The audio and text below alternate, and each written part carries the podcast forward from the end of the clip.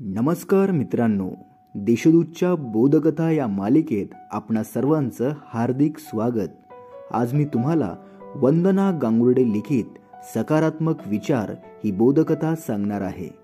चला तर मग बोधकथा ऐकूयात. एका गावात एक व्यक्ती राहत होती. त्याच्याकडे थोडीफार शेती होती. तो खूप कष्टही करायचा. त्याला दोन मुले होती. कष्ट करून आपल्या कुटुंबासोबत तो आनंदात राहत होता.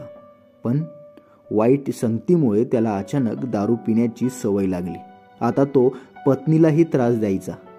गावातल्या साऱ्या लोकांकडून पैसे उधार घेऊन ठेवले आणि आता परत देण्याचं नाव तो मात्र घेत नव्हता. कुणी मागायला आलेच की हा काहीही कारण सांगून वेळ मारून न्यायचा. आता तर तो कामही करत नव्हता. अगदीच व्यसनी झाला होता. त्याची पत्नी मात्र जमेल ते कष्ट करून मुलांना वाढवत होती. हळूहळू आता मुले मोठे होऊ लागली. आईला मदत करू लागली.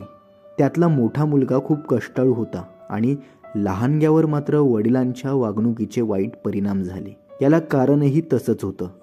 रस्त्याने गावात जाता येता लोक म्हणायचे पोरं ही वडिलांसारखीच करणार.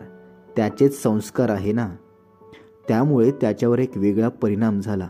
आणि वडिलांसारखाच त्यालाही दारूचं व्यसन लागलं. त्याच्या वाट्याची जमीनसुद्धा त्याने विकून टाकली. पण मोठा मात्र खूप कष्ट करू लागला. त्याने थोड्याच शेतीत भरपूर उत्पन्न काढले. आईला तर फार कौतुक वाटायचं की वडिलांच्या वागणुकीचा व्यसनाचा याच्यावर काहीच परिणाम झाला नाही. याचा तिला खूप आनंद व्हायचा.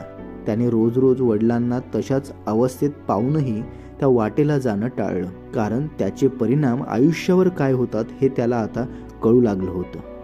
तर मित्रांनो थोडक्यात काय? तर कुठल्याही गोष्टीचा सकारात्मक विचार करा आणि नकारात्मक बाजू मात्र बाजूला सारा. एखाद्या वाईट गोष्टीचा आपल्या जीवनावर प्रभाव पडू द्यायचा की नाही हे फक्त आणि फक्त आपल्या हातात असतं. तर मित्रांनो आपण ऐकली सकारात्मक विचार ही बोधकथा अशा छान छान बोधकथा ऐकण्यासाठी आमच्या देशदूत डॉट कॉम या वेबसाईटला भेट द्या. तोपर्यंत धन्यवाद.